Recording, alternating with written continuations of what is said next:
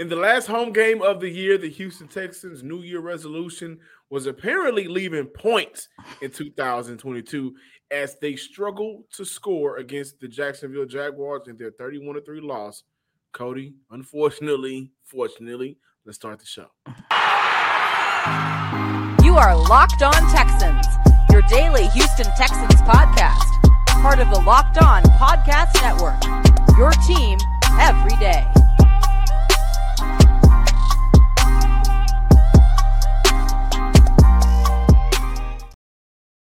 Welcome everybody to a Monday episode of the Locked On Texan podcast, a part of the Locked On Podcast Network. Your team every day. Today's episode is brought to you by Ultimate Football GM. You ever dreamed about becoming an NFL GM and managing your own football franchise? Well, guys, this is game. This game is definitely for you. To download the game, just visit Ultimate Dash gm.com or look it up on the App Store. Our listeners get 100% free boost on their franchise when using promo code locked on in all caps in the game. I'm John Hickman, joined by none other than Cody Davis, here to discuss the 31 3 loss suffered at the hands of the Jacksonville Jaguars. Davis Mills on the day, 22 of 40 passing for 200 passing yards, 202 passing yards to go along with 33 rushing yards. Led the team in rushing yards, by the way. Jalen Pitre had an up and down day. I call it the good, the bad, the Jalen Pitre experience. Led the way in tackling with 13 on the day, including one interception. And Ogbo Okoronkwo had a sack on Sunday. He has now had five in the last five games. There's not a lot to take away from Sunday's matchup versus the Jacksonville Jaguars. However, offensively, Houston completely stunk it up. Now, before, because I was at the game, Cody and I was at the game.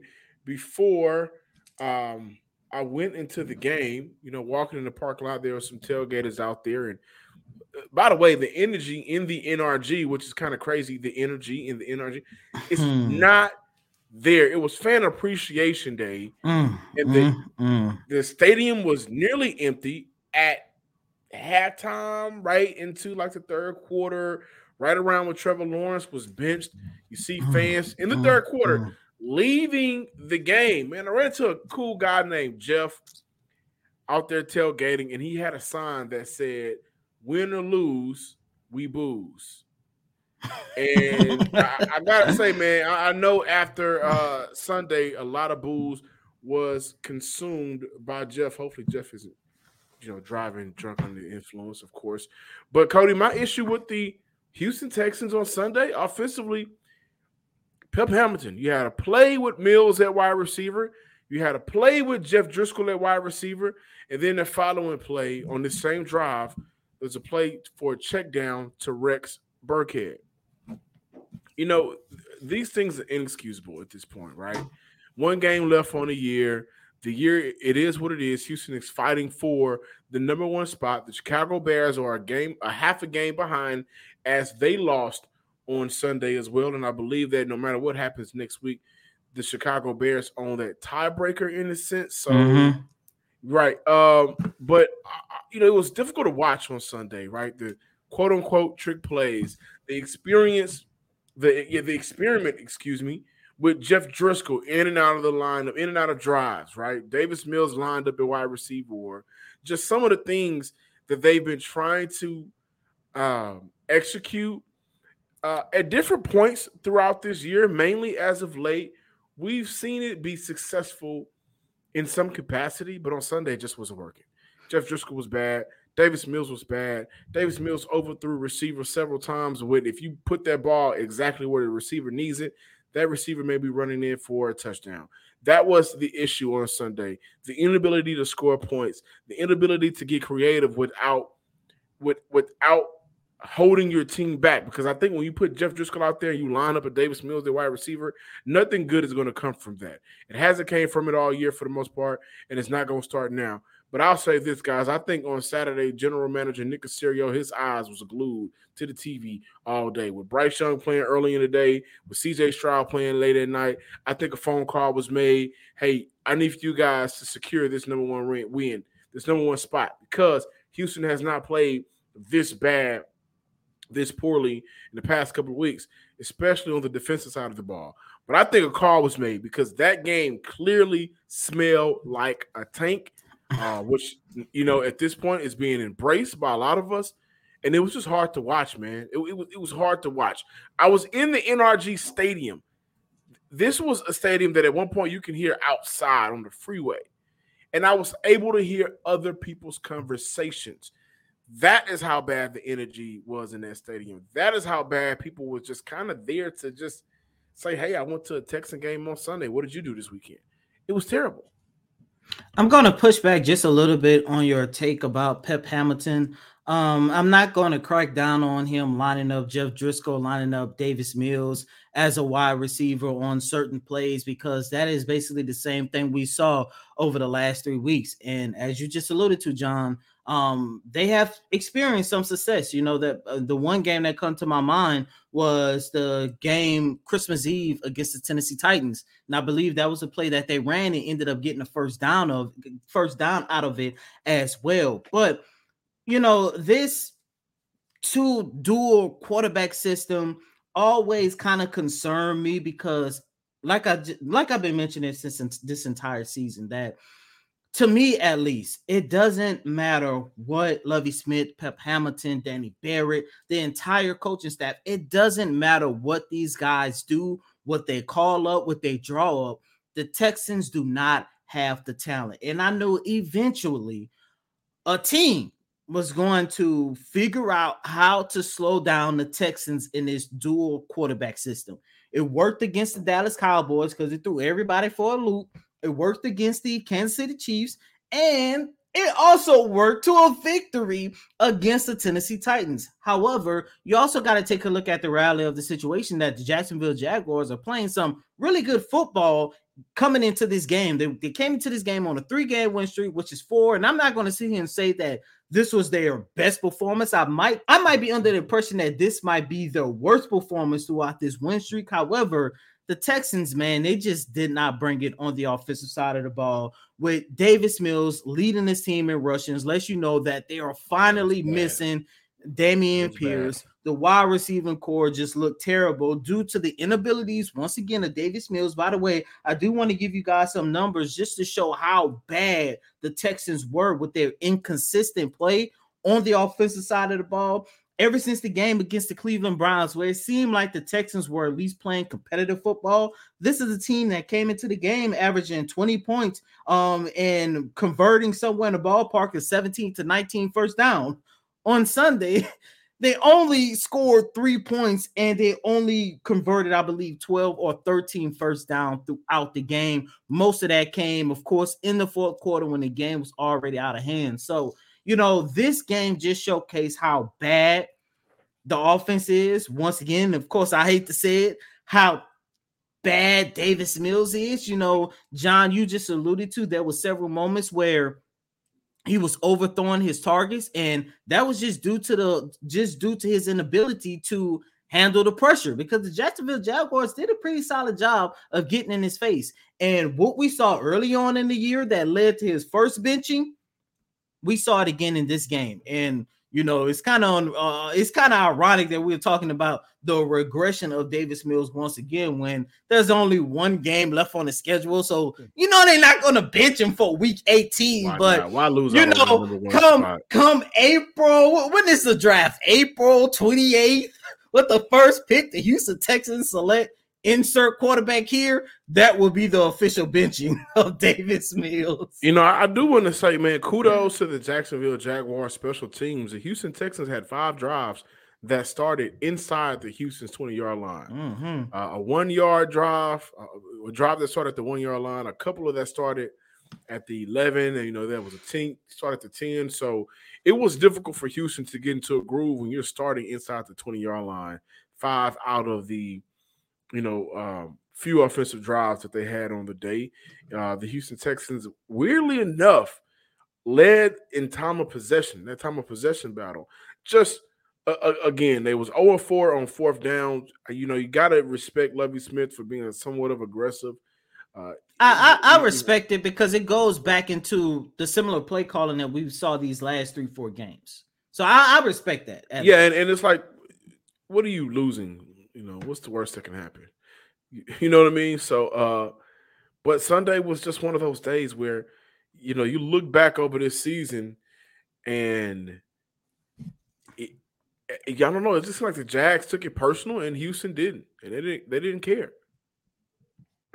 I, you know, I definitely want to let you guys in on. Um, I think a, a, great new secret that here at the Locked On Texans and the Locked On Network, we're trying to push out to people because it's just so damn fun, especially for Texan fans. I know you guys are probably sitting at home, driving in your car on the couch, and thinking to yourself, "Boy, I could do a better job at being a general manager than Nick Caserio." Well, Today's episode is sponsored and brought to you by the mobile game Ultimate Football GM. This is the place where you put your skills to the test. You manage every strategic aspect of your team, play through the season, and lead your team to glory. You are responsible for hiring the right coaches and coordinators. Okay, Texas fans, this is your chance. Trading players, making draft picks, navigating your franchise through free agency and the drafts and all of the ups and downs of, of this season. All of this in a challenging, realistic game world. Ultimate Football GM is completely free and playable offline. Play as you go, as you want, when you want to. Super simple, super easy. And for our guests here at the Locked On Texan podcast, our listeners, excuse me, you get a 100% free boost to the franchise when using promo code locked on in all caps in the game store. That's locked on all caps. Make sure you check it out today. Download the game, visit ultimate-gm.com or look it up on the App Store. That's ultimate-gm.com. Ultimate Football GM. Start your dynasty today.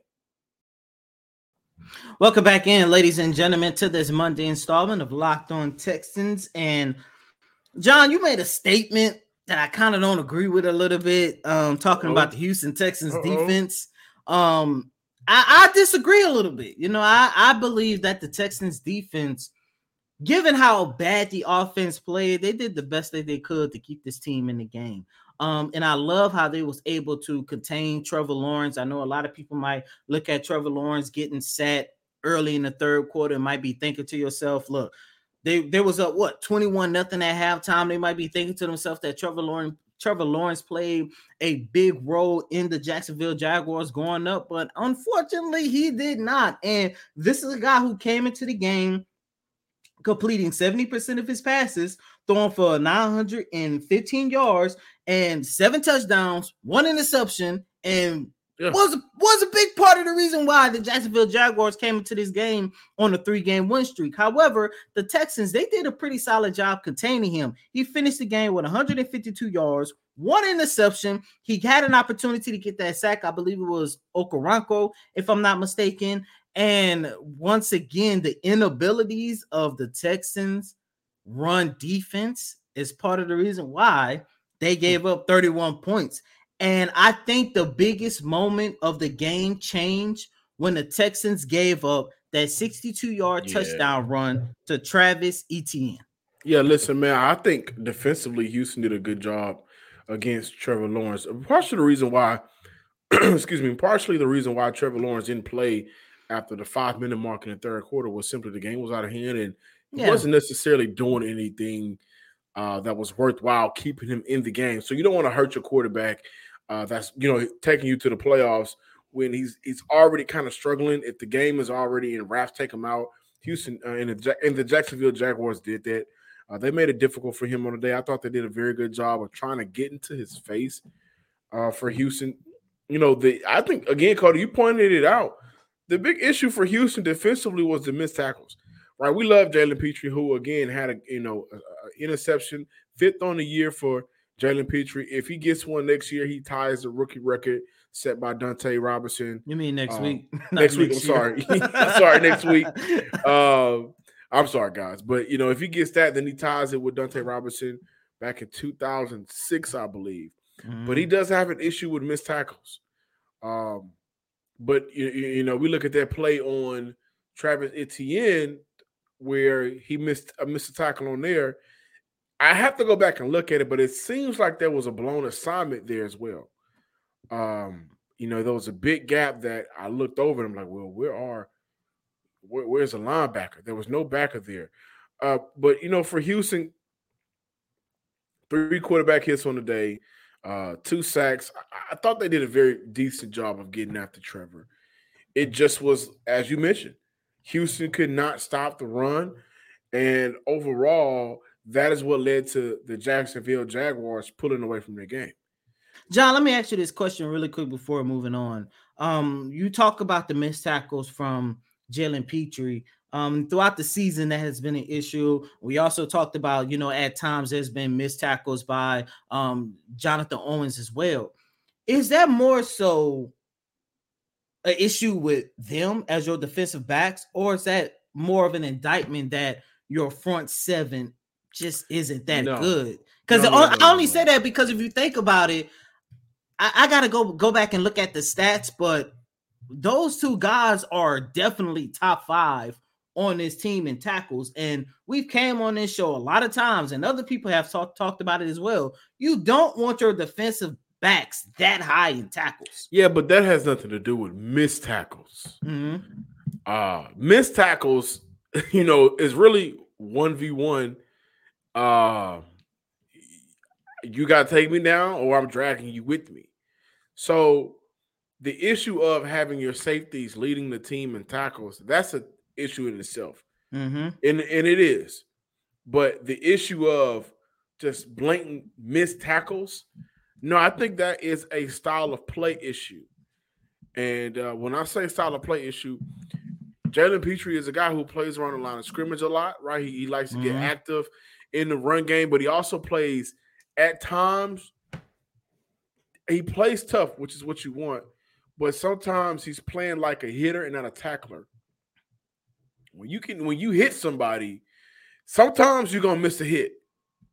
But if you are a surefire tackler, then you kind of limit some of those missed tackles, which is something that, again, we look at that 62 yard, and I think they put them up 21 to zero at that point. I, I think it might have been 14. Was it 14? Well, they yeah. go up two two possessions, two or three possessions. You they go up score. enough. they go up enough, right? To, you know, for for this offense, take it out the you know no chance in hell of scoring.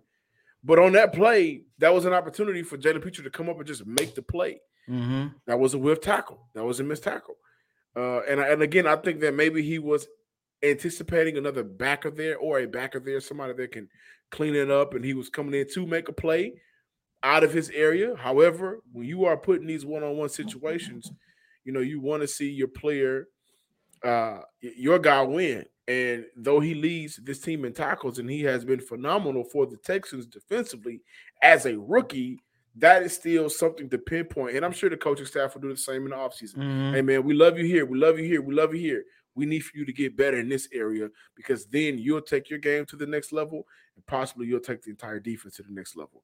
But on Sunday, it just was rough overall for both sides of the ball. And mm-hmm. granted, we didn't see Trevor Lawrence have one of those crazy games like he's been having as of late. One interception, uh, 77 passer rating, right? Um, only 150 yards. The running of the Jaguars was great enough to knock Houston out this game. Top three tacklers for the Houston Texans this season Jalen Pitre, 126, Christian Kirksey, 113, and Jonathan Owens, 112. The worst part about all of this, John, those are the only three players who have recorded over 100 tackles so far this season. Well, I know that game may have left a uh, salty taste in a lot of Texan fans' mouths. However, if you're looking for a delicious treat, but you don't want all the fat and calories, then you got to try a Built Bar. Built Bar is back, guys. We just got through with the holidays, and I know my goal is to eat a lot healthier this year. Uh, but if you're like me or you feel like my wife who really loves sweets and like a good treat, Built Bar is where you need to check it out and be with because Built Bar is healthy, uh, actually tasty, they're delicious and they have some of the most unbelievable flavors like churro which is my favorite peanut butter peanut butter brownie and for some people out there that likes this flavor god bless you coconut almond I'm not sure how bill does it, but these bars taste like cat candy with only 130 calories, four grams of sugar, and a whopping 17 grams of protein. So make sure you check out Built Bar uh, today by visiting built.com. Now you can get them at your local Walmart or Sam's Club as well. That's right. Head to your nearest Walmart today, walk to the pharmacy section, and grab yourself a box of built bars. You can pick up a four box of cookie and cream, double chocolate, or coconut puffs. Whatever you like, they will have over at Walmart or Sam's, or check it out at built.com. Thanks for making the Locked On Texans your first listen today. Now make Locked On Sports Today your second listen of the day. Peter Bukowski brings you the biggest stories from around the sports world in 20 minutes. Get the analysis and opinions before anyone else with our local and national experts and insiders. Locked On Sports Today podcast is available on YouTube and wherever you get your podcast.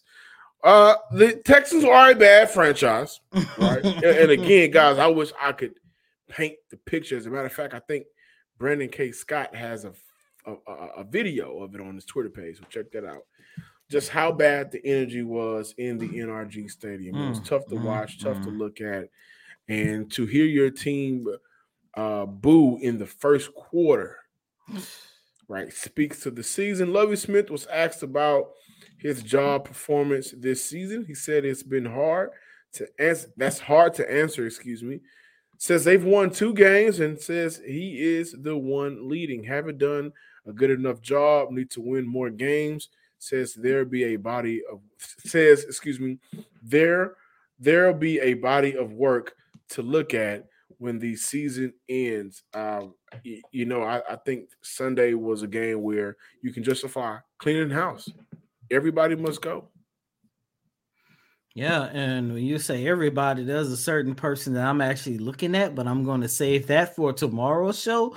But John, to fully understand how much this game represent the season, um, the Houston Texans in 2022, for the first time in franchise history, finished the season without a home victory. The first time in wow, this was history. This was the first. The only time they came close to a victory was that tie against the Indianapolis Colts. They have lost seven out of eight games. And this is why I always go back to that very first game and I say that that game set the tone for this entire season. Hmm. And I say that because I would never forget that Thursday or that Friday, we were standing around Jonathan Greenard and somebody asked him about the excitement of the new season. He said, Yeah, I'm very excited about the new season because it's going to show us what we are working with for the rest of the year. And here we are. The Houston Texans are what, 2 13 and 1 now? Is that correct? And, and no home win. and no home victories. Yesterday, you know, solidified that the 2022 campaign is going to go down as the worst in franchise history, plain and simple. Yeah. And then to make matters even worse, it was also their 20th anniversary. that's a terrible anniversary. That's like that's oh that's my god. You know what the Houston Texans franchise has made the fans do this year? Sit and watch this team be this bad and this dysfunctional and this chaotic it's comparable to when Mike made Sheila drive up that mountain to go to the cabin. Why did I get married? Uh, oh thank you guys gosh. for checking out today's show. This is one of those shows where it was tough, but we brought it to you. Make sure you follow us on Twitter at Locked On Texans, like us on Facebook, and you know, as always, subscribe to the YouTube channel as well. And as always, you can follow me on Twitter, Cody Davis underscore 24. John, listeners and viewers, please pray for me. This past weekend, I covered the Rockets who lost by 20 Damn. to the New York Knicks on New, New Year's Eve. Then New Year's Day, I watched the Houston Texans get their behind handed to them 31 to 3. And if my math is correct, I believe I literally covered two games where both Houston teams lost by an average margin of 20 to 24 points. And it's going to get even worse today because later on today, I'll be back inside the Toyota Center. And the Houston Rockets will be taking on the hottest guy in the NBA right now, oh, Luka Doncic, who is averaging like 49 points. And by the way, he began that impressive streak against the Rockets on December 23rd when he dropped 50 in a win against the Rockets. So just pray for me, guys. This it's been hard. This has been very hard. but until next time, ladies and gentlemen, peace. And by the way, I also a few years back gave up an opportunity to cover the Houston Astros. And I'm really kicking myself in the butt about that one. Damn.